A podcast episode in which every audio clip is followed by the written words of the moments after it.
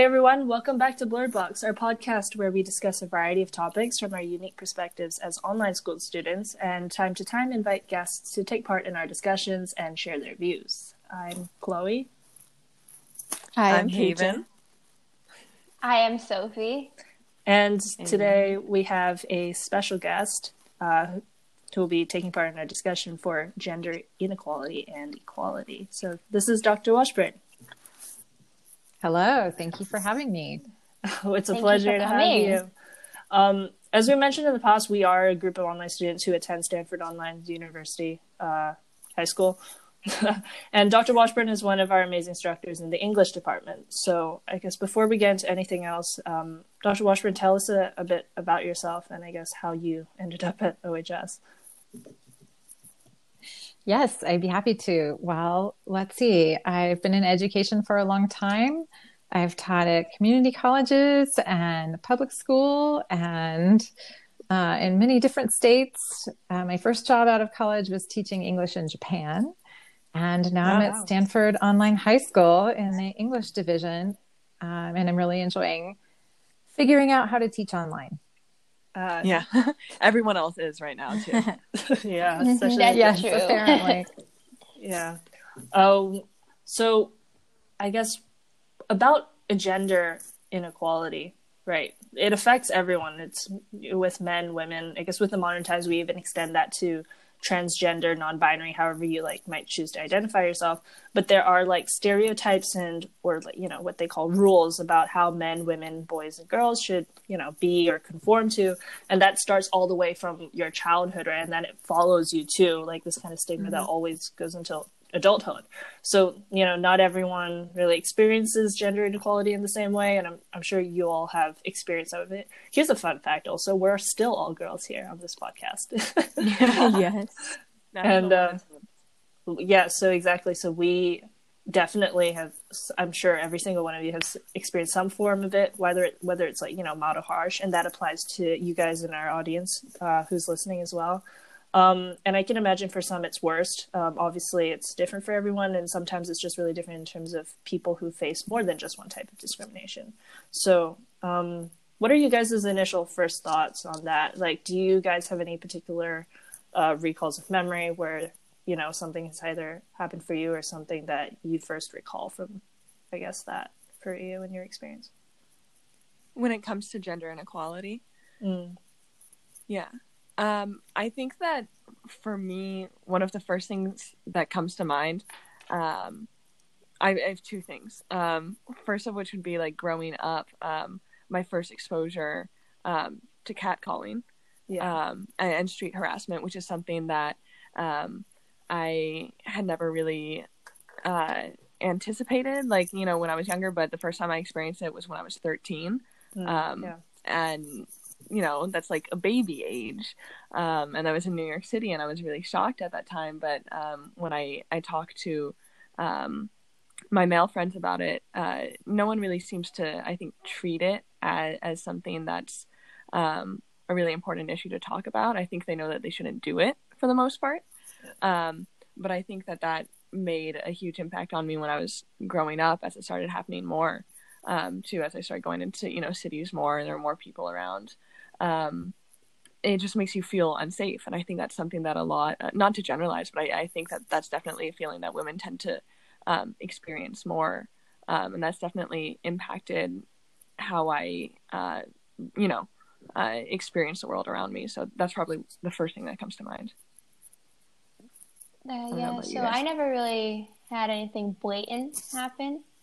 Uh, that's a good thing that never happened. But um, it's just I've always experienced like microaggressions or just like some Yeah. inherent qualities that society has brought into our lives. It's just like as a woman, you know, you always think that you're always a little bit less than the man. It's quite sad that it's like that here. But I've never experienced anything blatant, and I think the reason why is because society thinks it's okay to act like this. We have not reached a point where equality is um, is standard. So for me, it's just like I've always just had microaggressions. I never had anything blatant, so I don't know what Yeah. you guys think. That doesn't make it less significant, though. I do want to point out. Um, I'm glad that you've never, you know, had any huge, you know, indicators of inequality, but I think microaggressions definitely add up, especially when you think about how young children are when they're being exposed to it. Um, then the more they're being conditioned to think that way. Right. And being a figure skater, I haven't experienced any th- sort of inequality myself personally, just because it's such a female dominated sport. Um, and of course, there are males, but even pay wise, I haven't really heard anything about inequality in that terms. Um, but definitely, I, I'm sure there in other sports, Sophie can talk about this as well. Yeah. But with USA soccer, um, I mean, Sophie can talk about that because she's involved in soccer. Oh. But what are your Oh thoughts? yeah, I just you know I played soccer. I've been playing soccer since I was five, so it's been about eleven years, and you know it's always dominated, especially in sports that are not heavily female oriented, more like half half in a way. It's always thought that males are always superior and they're better, and I think that translates into the pay gap. And um, for like in U.S. women's soccer compared to men's soccer, there is a pay gap, even though I find it quite ironic because honestly, the U.S. women's team has produced a lot more than the men's team, Yeah. especially in terms of World Cups wins and all that stuff. But yeah, it just shows goes to show um, that it's still apparent, even though there's not really much cause for it. Yeah, I think something interesting is that also I did some reading on this, and there are like some really interesting facts about how gender inequality affects all groups of society, and like for children, for example, right, starting all the way from like Kevin said, like a baby age, or even in kindergarten, right? If you want it to, you take it all the way over there. Um, they affect it affects gender stereotypes affects children's sense of self from a really young age right and everything we've been talking about for like soccer and i guess any kind of um, particular job or field that you want want to apply it to you can like apply it's crazy how you can apply it in terms of like whether you want to class that as like feminine or masculine. So what we were talking about like with soccer right? It's a like the first instinctual kind of thing as a child right? The first thing is like guys play soccer. Girls go sit on the corner and go have a tea party kind of thing right? Yeah, or cheerleading. or cheerleading Cheerleading, exactly. that's what I right? thought. and like even in the movies it's also portrayed that way right? I remember okay this is um you know that movie it's like cinderella story or something like that it's like there's the guy the prince is like the soccer player and then the girl Oh, is yes. the one who's going Yes. "Woo, good The, the cheerleader, yeah, that Yeah. happens a lot. right A lot and then in like TV shows, movies. I mhm. think of it in terms of uh, nurses and doctors, you know. If a guy Right, is yeah, a Me nurse, too. they're That's emasculated, or if a woman's a doctor, people assume she isn't, you know. Yeah, so for like teaching, for example, as well, right? Um, when we grow up, also, I think there, there, I don't know what what it was like for you guys, but for, I think in general, like there's also like a feminine kind of thing that's associated with teaching. I don't know, Dr. Washburn, what is your take on that? Yeah, well, there's a lot of research and in this area for higher education in particular. Um, so when I was a graduate student and then teaching at the university, you know, there's sort of report after report that talks, for example, about student evaluations of professors and how the uh, word brilliant is often used for male professors and nice is used for women Yeah. professors. This is really, you know, I think coming from a place of innocence, perhaps, or ignorance, but it's statistically significant. And it really does affect female faculty and how they are seen in the classroom. They're expected to be nice and helpful rather than seen as experts in their field. So that's definitely an issue. The other thing related to that and is that female faculty and people of color are often expected to do more service than others. So organize an event, Right. you know, work with a club, set up this festival, um, because they're um, male, uh, I guess, colleagues are seen as the researchers. And so women and people of color often end up doing a lot more of those kinds of day to day activities. And that too affects their experience. And then another generation of students who see that imbalance in people who have the same Yeah. position in the same department at the same university. There's um a really similar double standard that I've seen um, as a debater. Uh, because that that's a sport that where you see a lot. You know, um, I had a partner um, who was a guy for many years, um, and we had very similar debating styles. So we were, I feel confident saying we were very evenly matched um, debaters. Mm. Um, but there were definitely times we'd walk into a round um, and that saying that our, our, speaking style tended to be aggressive.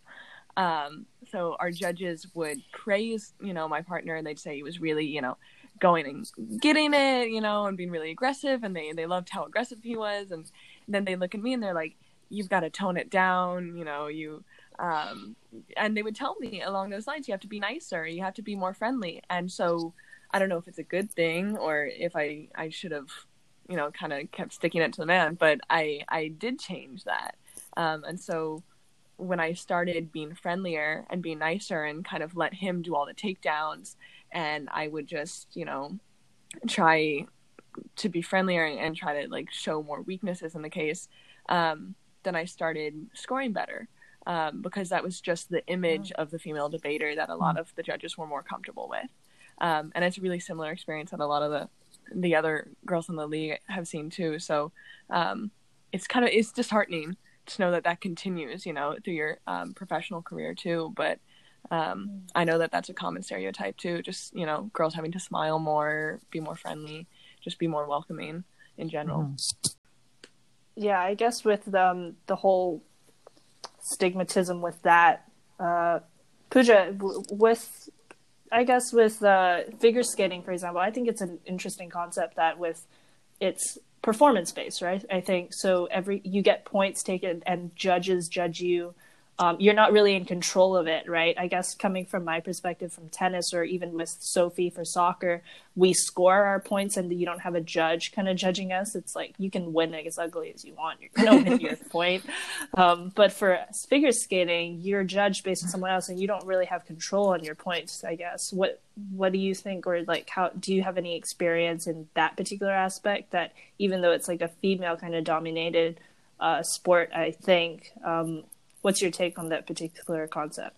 Right. Um, figure skating is very much a subjective sport, as you said. It's not like running or soccer, where if you score a goal or if you're the fastest person, you win. Um, it there's a lot of factors at play, especially because it is a sport more for the people who can actually afford it, because it's a pretty expensive sport as well. Um, so typically, you see uh, for instance, with Tonya Harding, she's a really well known skater, but there is that oh, yeah. event where um, between her and Nancy Kerrigan, where apparently she, um, you know, caused injured. Nancy Kerrigan, yeah, she injured yeah. her.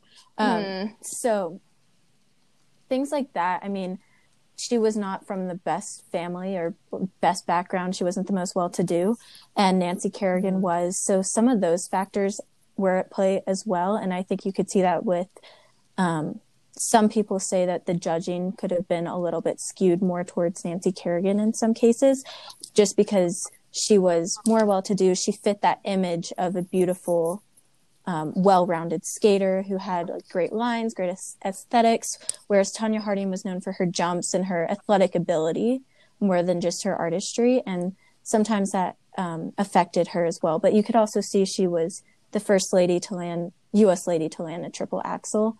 And that was a huge turning point. But then, of course, there are other factors that weren't in her favor and that that kind of affected her in the long run. So you still see that stigma even in a female dominated dominated sport towards the more feminist ideal.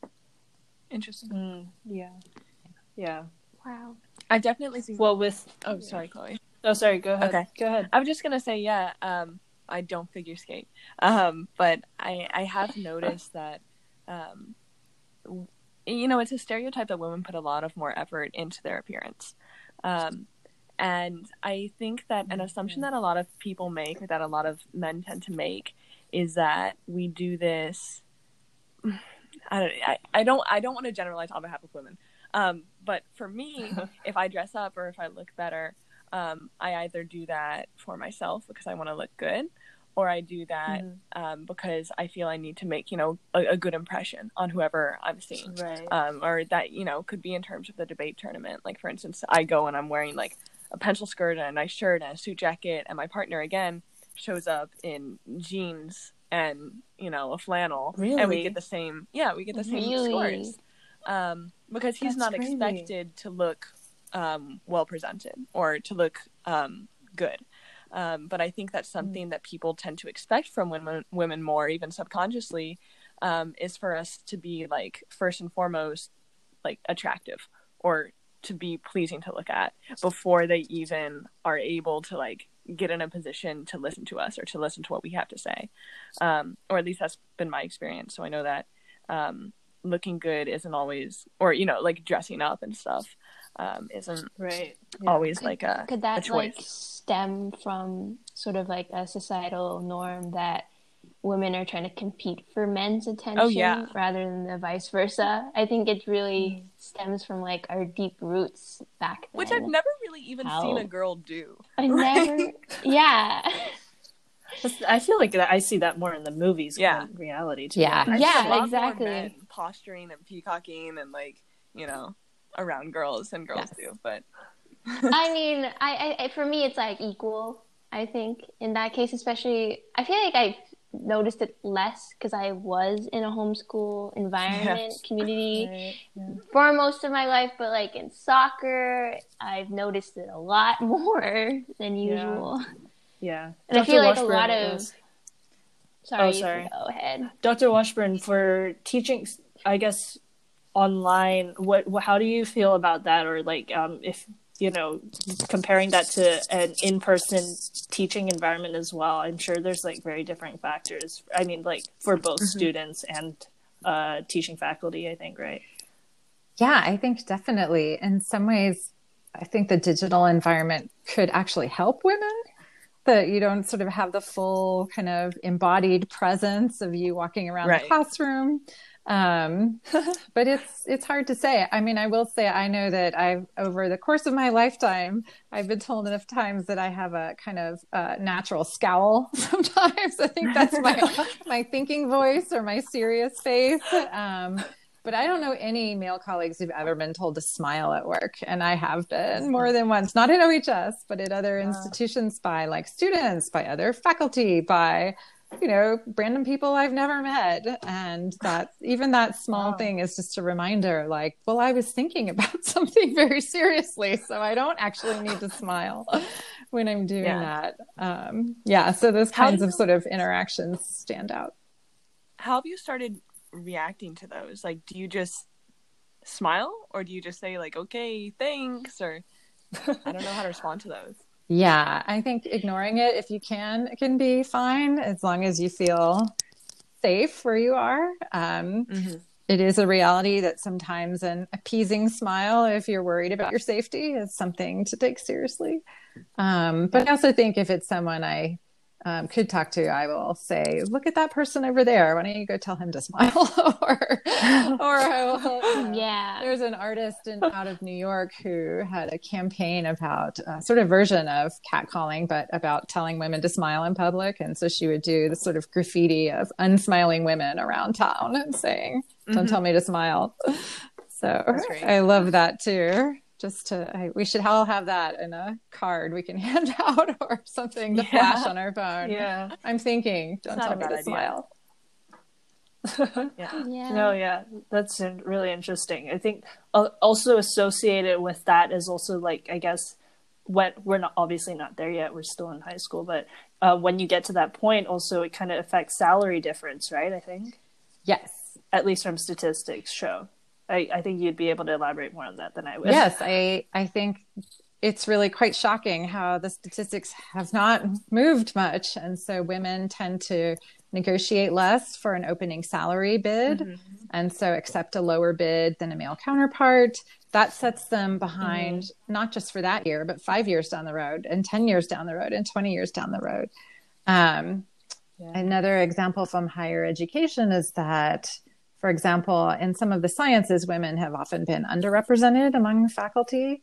Um, actually, now it's biology has more women than men.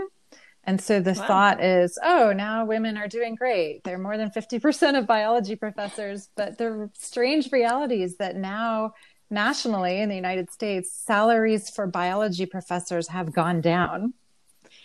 Oh, Wow. Oh. It's really Wow. not a case of like once there are enough women, then we're all there. It's actually a kind of strange Yeah. evaluation of a discipline that is more women than men. Mm-hmm. No, yeah. Yeah. You know what's really interesting to me is that actually when you point that out, then when you put it that way, that the, the I think of it like at this um what do you call this? The the the scales. Thank you. Obviously my English doesn't work. Um with the scales, right? When it's gone to like 70% of women in biology, then it goes to the men as if like uh there's the stigmatism um it'll like it looks a bit worse for like men um, in that like general view, right? In the way that we're talking about that this there's that's the stereotype beca- becomes it's lesser of a man to go into biology then because it's a women dominated field, if you know what I mean. Right. So if before it was great, you know, for a man to be a biology Mhm. teacher, as soon Yeah. as it's women dominated, it's suddenly emasculated Yeah. to be part of that field. Yeah. Yeah. Right, absolutely. exactly. Yeah. I think And Yeah. that like happens in other forms, Yeah. like nurses or dancers or anything like that. yeah. Mhm. And I think that's one of the ways um, that it definitely affects um, men too, and you know, boys growing up too, uh, equally being told that there are a lot of fields that they can't go into. Um, I, I've also found that in even the places where the field tends to be women dominated. Um, so, for instance, Pooja, I also I ride horses, so that's also typically you know a female dominated sport. Um, Yeah. and there Mm. there's you know strong representation by women in the professional field, but you also see that um, a strong majority, not maybe not majority, but like a, a strong um, percentage of the professionals in that field are men. Um, and the same for chefs, you know, where obviously cooking is one of the most traditional, stereotypical female roles to fill. Mm. Um, Yeah. And so that's considered, you know, a feminine trait until you get to the highest levels of um, Right. being a professional chef, you know, Gordon Ramsay. And um, that's where you start seeing more men at the top of their field. And that isn't particularly because they're better at everything that they try.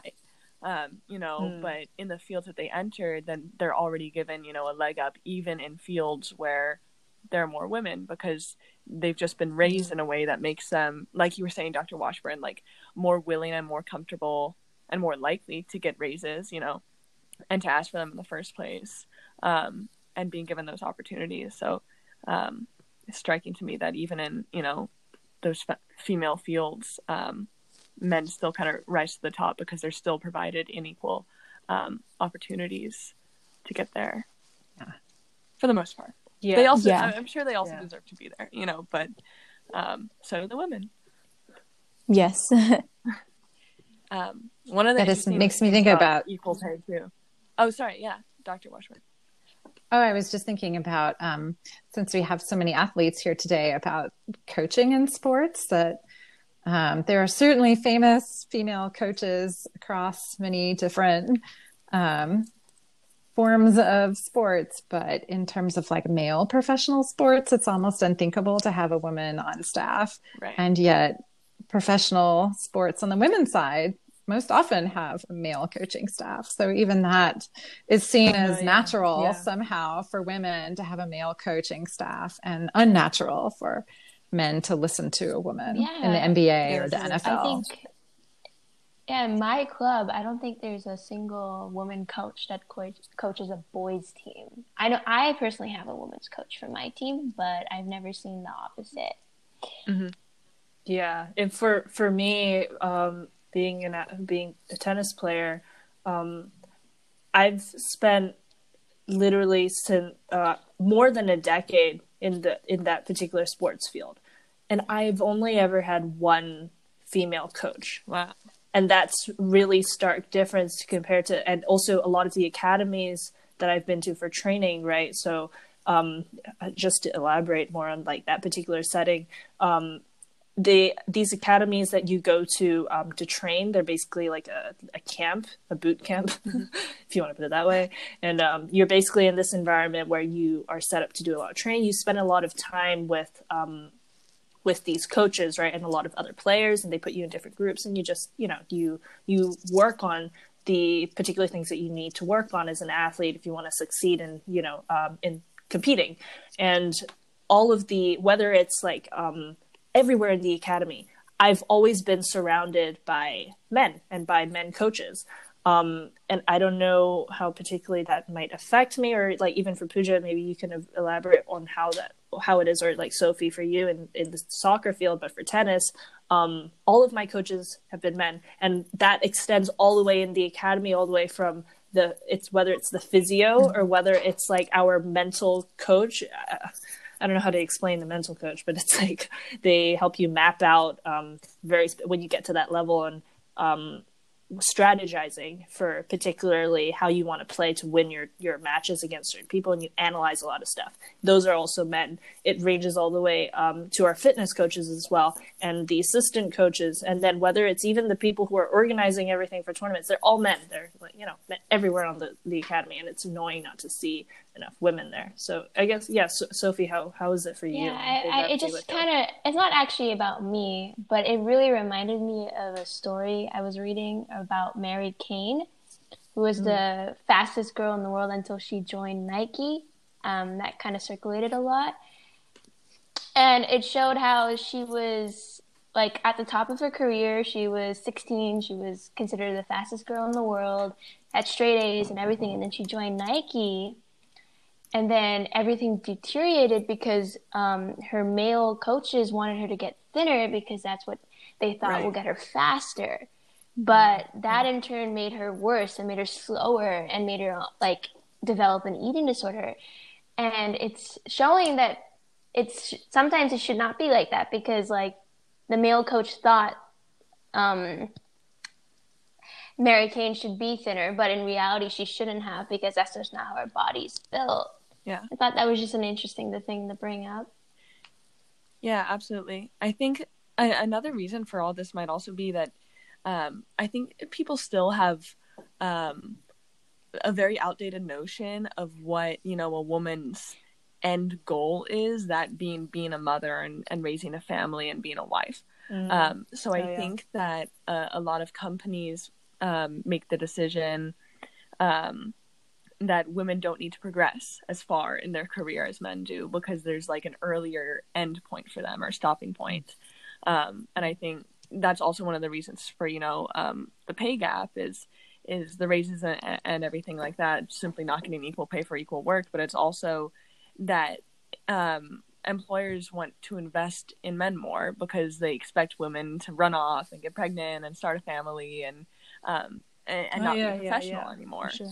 Um, yeah, and even if that is a choice that you know the woman makes um, to do that or to raise a family, she shouldn't have to choose between a successful professional career um, and you know a successful home life as well. So um, it's interesting that we still rely on women as like homemakers you know like I, I, see a lot of the time if a father is left at home with their child or or watches them for the weekend you know eh, people praise mm-hmm, him for babysitting yeah. and they're like oh good for you like yeah you're doing normal parent things that your wife yes. does 364 days father. Oh, of the year yes yeah um, so it's interesting that yes. we still kind of rely on this idea of like women having children um, and therefore they don't need to work you know um which also puts you know, like single mothers at a huge disadvantage even more so than they already are but um, right it's disappointing i know yeah yeah for like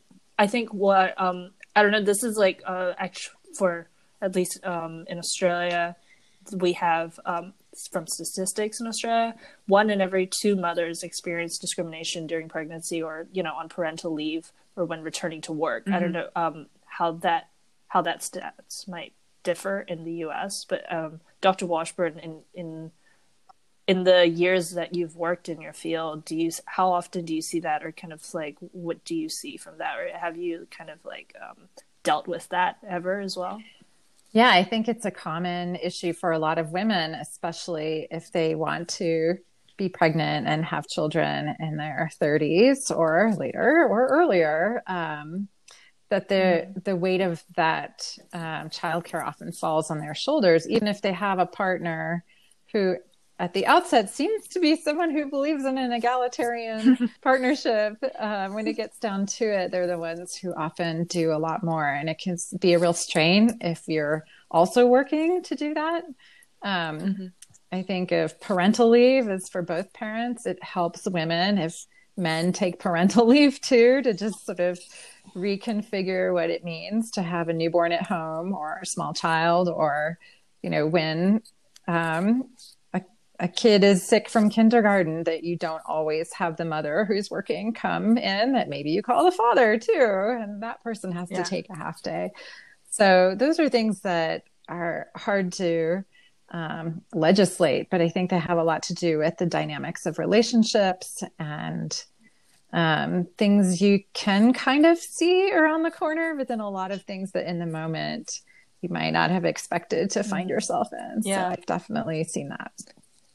I think that starts for sure. really early too. That you know idea of the the girl is like very nurturing and kind, you know, and that carries over into you know teenage and then adult relationships, um, where you're supposed think- to take care of you know.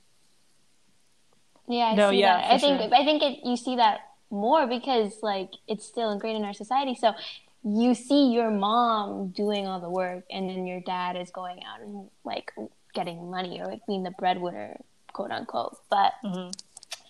um, yeah, so it's just really instilled at a young age. So it just brings it up in your adult life, and that's how you think life is. Yeah, I mean, I mean, Yeah, I, yeah, I'm for thinking sure. of like really ear- early on in like first or second grade, you know, when the teachers go, "Uh, "Can I get some like big, strong boys to help me move these chairs over?"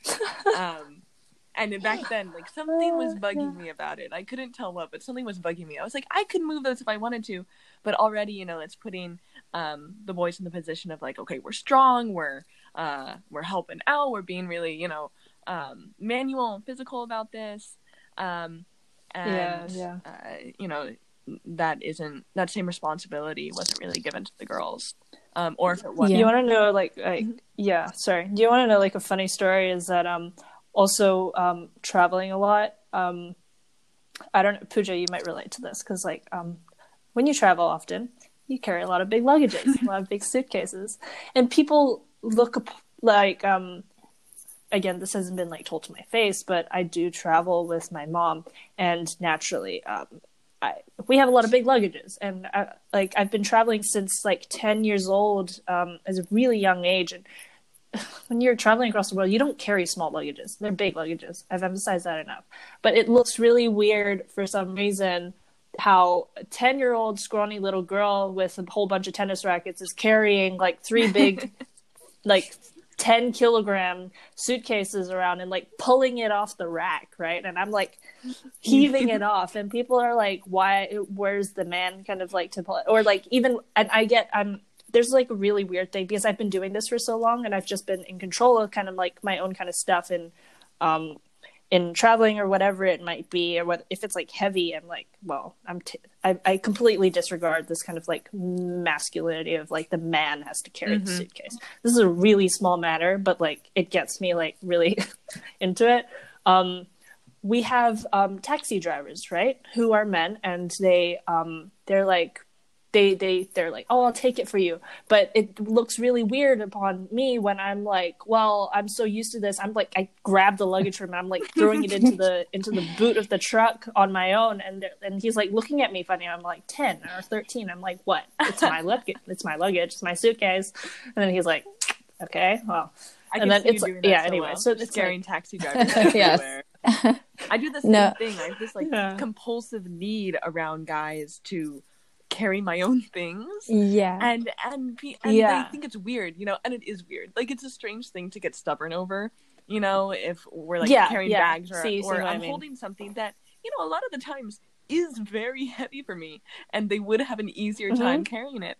But I'm holding on to it because I'm like, no, like this is for equal rights. And they're like, Haven, you're being stupid. like you're just being dumb right now. But I, I would keep carrying Oh, yeah. I'm like, no, I need to do this. I yeah, I can definitely relate Uh, to that. Honestly, that I kind of, I'm kind of like, I'm proud of you for doing that because I've, you know, exploited my like femininity to like get people to carry things for me. you 'cause, just like started your I know campaign I, I've been playing like this soccer suitcase is for gender equality So I've been playing soccer my whole life. So I have really strong legs, but I've done nothing on my arms. So yeah, I'm a little weak when it comes to that. So I'm like, do I really want to carry this?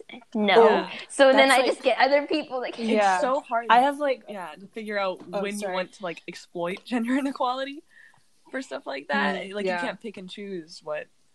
Um, No, yeah, yeah. For another like field in life, on a comedy aspect, um, when I go to the gym, okay, this might be a bit unrelated to, but this also is like a pet peeve for me. when you go to the gym, right? Um, in the general aspects of life, we're talking about like how women are meant to look, right? Can I just like note as well, um, the way that your physical traits kind of also come through in society. That's like another kind of like stereotype or kind of like a, a thing that like women um with with uh, bigger breasts or like um or a bigger behind or something is supposed to look be looked upon as like nicer or whatever. And like for men if you have bigger muscles right you have like bigger Right. biceps or whatever right that characterizes them. As like more masculine like you're the man well done for you good on you so when i go to the gym naturally i feel this very um it's not like aggression but like it's like why when men go to the gym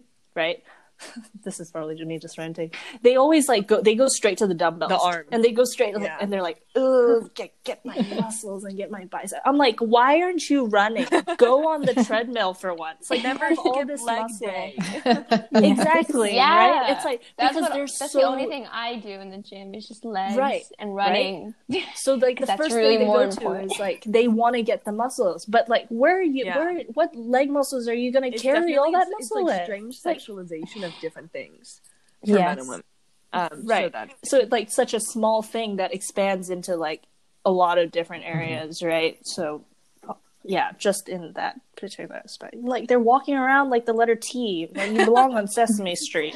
like Yeah. T for And also, Yeah, I don't know if you guys have experienced this, but with dress code in brick and mortar schools, um, Yes. you know, with short length, and even at my old um, brick and mortar school, they wouldn't allow you to wear ripped jeans. Like ripped jeans for girls was not allowed at all, which was very surprising yeah. to me because, like, why can't you show even like ripped jeans in your knees? Like, I understand a like a huge rip that, or like super short shorts, but And then like Mhm. boys just wear Yeah. shorts and just like they're fine. It's but strange when it comes to because women, I, no. I've also found it strange when they have teachers. You know, they they put the burden on teachers to hold them accountable to the dress code, and it's strange. Right. Like, do you really want a male teacher looking at their you know fourteen year old student and saying like, "You're too sexualized right now. Like, I, I, I you shouldn't be in this room." Um, I think Yeah. that's really Yeah. Yeah. really problematic. yeah. Um, yeah. Yeah, that was me. So like when I was applying for schools, my mom wanted me to apply to the school that had a dress code. Mhm. And I really did not want to go to that or like a uniform.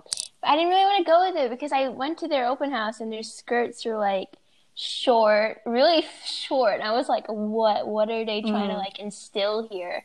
And I get that you can wear leggings, you can do whatever you want, but I just feel like having that mentality where girls are supposed to be put in skirts, especially since there's a lot of like historical significance to Oh, yeah. women wearing dresses and women then turning into and wearing pants. Mhm. I just find like why are they trying to do that? And I was always wondering. So I never wanted to apply to those schools that had a uniform like that.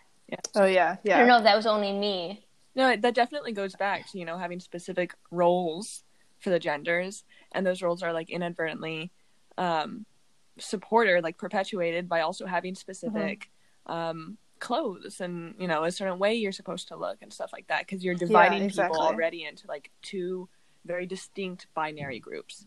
Um, Right. Yeah. Yeah. So like even if it's just the clothes, it's just I guess our our main kind of point we're kind of making as well as is just that there's this specific kind of mold that our society has kind of decided to carve out and place as a cookie cutter or like a default for every single um, man or woman. And like even now we're I guess now that we're more accepting, I would think, um, in this particular generation of like however you might choose to identify, if it's like non-binary or transgender, or whatever it may be, it gives us more of a broader scope in terms of like how we're trying to uh, move away from that. And just also to preface that, um, my example of making fun of people going to the gym and like working on like your muscle or whatever, like the, applying to like not just men and women, but that's also kind of a like a society's um, outcome, right? And I'm Mhm. not saying that's kind of like a bad thing, but it's just something you notice and like something to poke fun out of,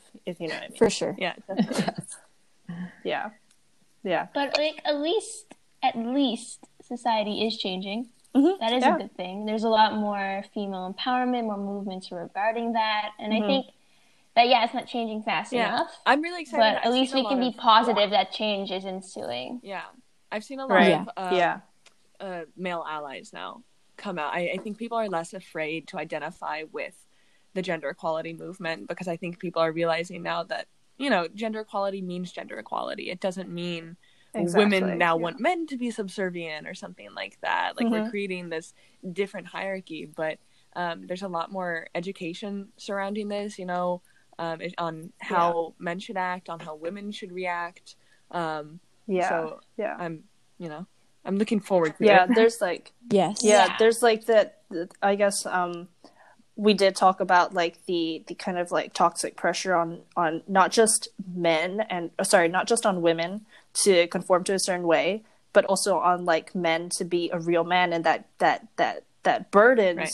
men who actually are, extend further than that um and that's something i guess we will we have that in mind for a future episode to um see how um other boys, I guess, and our classmates, or perhaps even uh, another instructor to. Uh, Yeah. That'll be interesting Yeah. to see how, Yeah, yeah, to see how, how perspective. they feel about it- that and see Because they, you yeah, know, how they there's react. also society standards on men. Exactly. So I just it'd be interesting to just see how they It kinda goes But both thank you, ways. Yeah. Dr. all. Washburn, Yeah. um, Yes. Yeah, thank for you. joining us today. so I guess our Yeah, our full takeaway from this is that, that um, for for you guys listening, there is there the keep in mind the, the benefits of gender equality. Everything we've tou touched over um, kind of relates into you know um, it prevents violence against like women and girls. I think um, as an underlying kind of thing, it's good for the economy too in different ways. And I guess at least in Australia. Um, you guys might be able to elaborate for what it is in America, but in Australia, gender equality is a human right.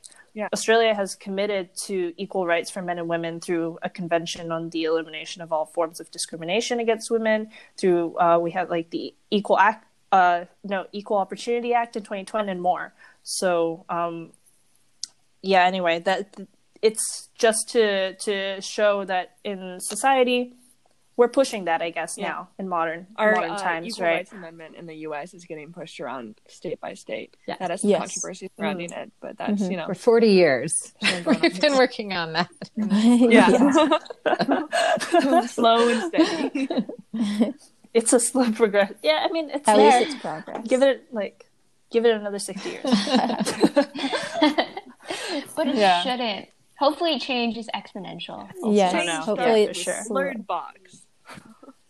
yeah, exactly. So anyway, um, I guess thank you guys for your time. Well, keep in mind suitcase for equal gender equality. Yeah. Got it? Equality. Yeah. Thank you so much, you. Dr. You. Washburn, for coming Thanks for on having today. me. And Thank you so For sharing. much. yeah, so this was our. Uh, if you enjoyed our conversation today, be be here for next week for another uh, another discussion, perhaps with uh, on a male classmate coming in and more differing views.